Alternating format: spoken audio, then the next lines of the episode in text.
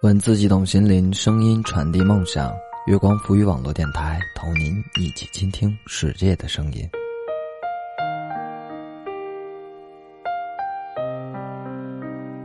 我从初中开始就成了一个好胜心很强，也很看重结果的人。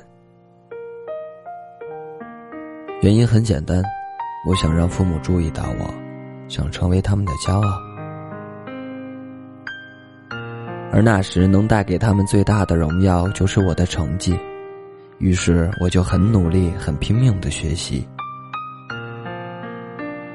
可以毫不夸张的说，初中那段时间是我这二十年来最认真的几年。因为很在乎成绩，自己的心态会变得不平和，我总是计较得失，也很在意别人的眼光。如果某一门期中考试因为一念之差损失了很多分，回家后我就会特别难受，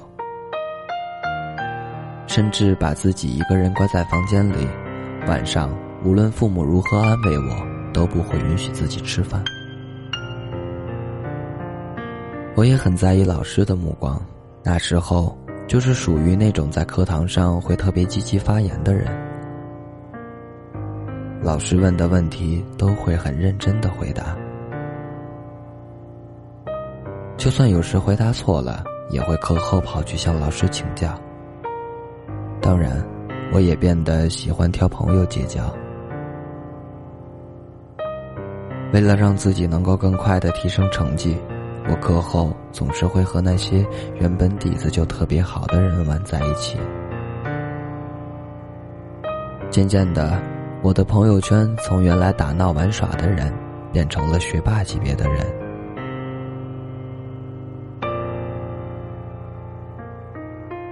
至今我都非常后悔的一件事，是我把小学时特别好的玩伴写给我的一封信交给了我妈，然后她告诉我，别再和这个女孩子在一起，她会影响你学习。直到后来，我的心智逐渐成熟，才意识到我的行为对于一个用心待你的人来说，是件多么寒心的事。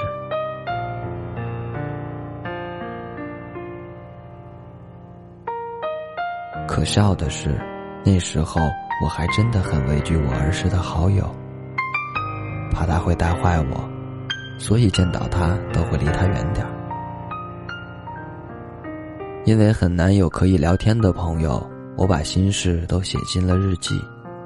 有次无意间翻看到那时的日记本，入眼的文字都是很阴暗的，甚至是伤害自己的。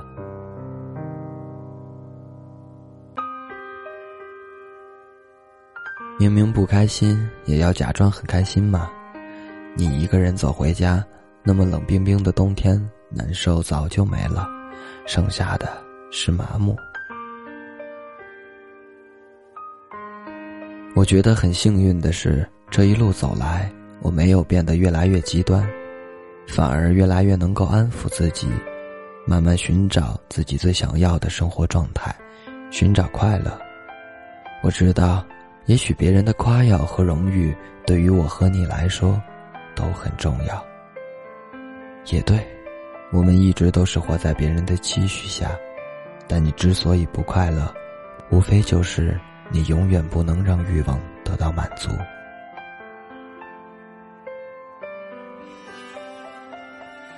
这就好比有钱的人永远嫌钱少，有权的人永远渴望更大的权利，欲望像个雪球，越滚越大，而你那弱小的身体根本支撑不住这样的东西，到最后，它也许像黑洞一样。吸食你的精魂，让你永远在一线光明和永久的黑暗里徘徊，你不会真正快乐。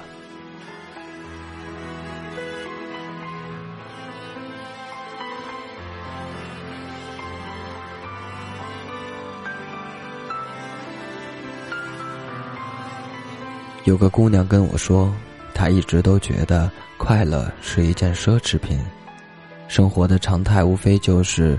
日子一天比一天难过。虽然看起来一切都很好，在知名的学校上热门的专业，家人也都安好，他也很有上进心，但总觉得自己努力了也得不到褒奖，付出了也总是被遗忘。那些快乐对于他来说，就好像是远处的灯光，而他，却一直在黑暗里徘徊。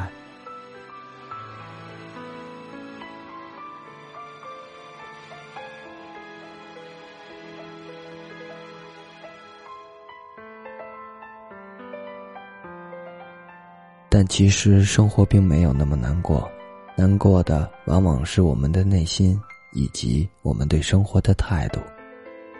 当你能够从内心接受快乐，而不是从外部获得你的快乐，那你的生活也会变得有滋有味起来，不会因为别人的不认可而难过，也不会因为自己付出的努力没有回报而伤心太久，更不会觉得快乐离你很远。那什么是内在的快乐呢？我想给你讲一个我身边的故事。他是我最近认识的一个人，怀了六个月大的宝宝。我很喜欢他的生活状态，翻看他的朋友圈，那是活得很有品味的人。他平常工作很忙碌，但是因为喜欢烹饪，他经常会在周末无聊的时候做上一顿丰盛的午餐。然后叫上有时间的好友，一起尝尝他的手艺。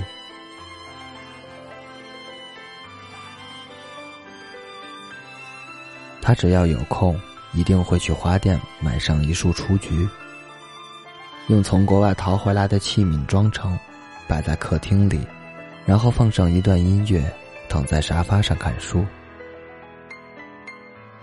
有时候得空，他会约上好友去看一场话剧。穿上刚买的漂亮裙子，化一个美美的妆。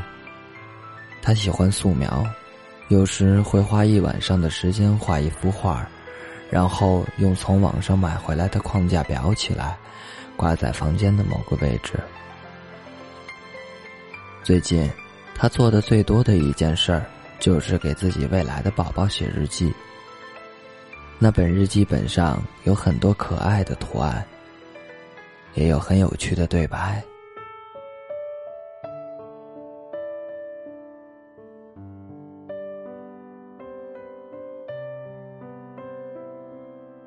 他是个会自我寻找快乐的人，不需要通过别人来寻求他的快乐。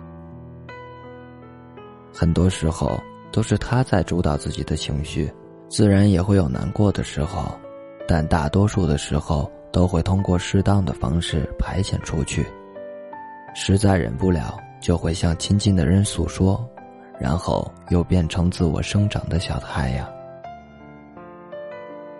你对生活是什么样的态度，它自然会回敬你什么样的态度。这个世界不只有成功学，还有一个叫做幸福学，而我们终其一生追求的不应该仅仅是成功。而是这一生的幸福才对，幸福并不只是房子、车子、金钱、地位和荣耀，还应该是发自内心的舒畅和笑容。别再说快乐是一件奢侈品，我们都应该学着放松一点，让快乐慢慢靠近，别抗拒，也别躲避。学着快乐并不是一件罪恶的事，你那么美好。并不适合黑暗。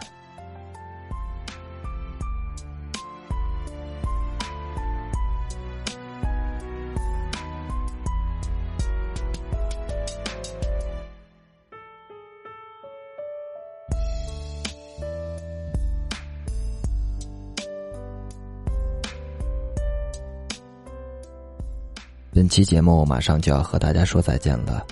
如果您喜欢我们的节目，可以关注官网三 w 点 i m o o n f m 点 com，也可以关注新浪认证微博“月光浮语网络电台”，或者添加公众微信账号“城里月光”来获取更多精彩内容。我是天策，期待与你的下次相遇，再会。